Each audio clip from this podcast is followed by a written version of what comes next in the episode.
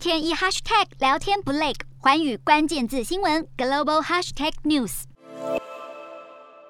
纽西兰总理阿尔登十九号会晤新加坡总理李显龙，两个人讨论双边合作、区域以及国际情势等多项议题，并发表联合声明，重申谴责俄罗斯入侵乌克兰，要求俄军要立即撤退。好，双方也针对中俄关系以及中美关系的影响进行讨论。阿尔登更表示，纽西兰希望中国能够认知到乌俄战事对全球的影响。另外，有鉴于疫情以及乌俄战事对全球供应链造成的冲击，两个人也同意启动新加坡与纽西兰供应链工作小组，结合公司部门合作，强化供应链的韧性。在区域经济合作方面，都乐见美国与伙伴合作建立印太经济架构。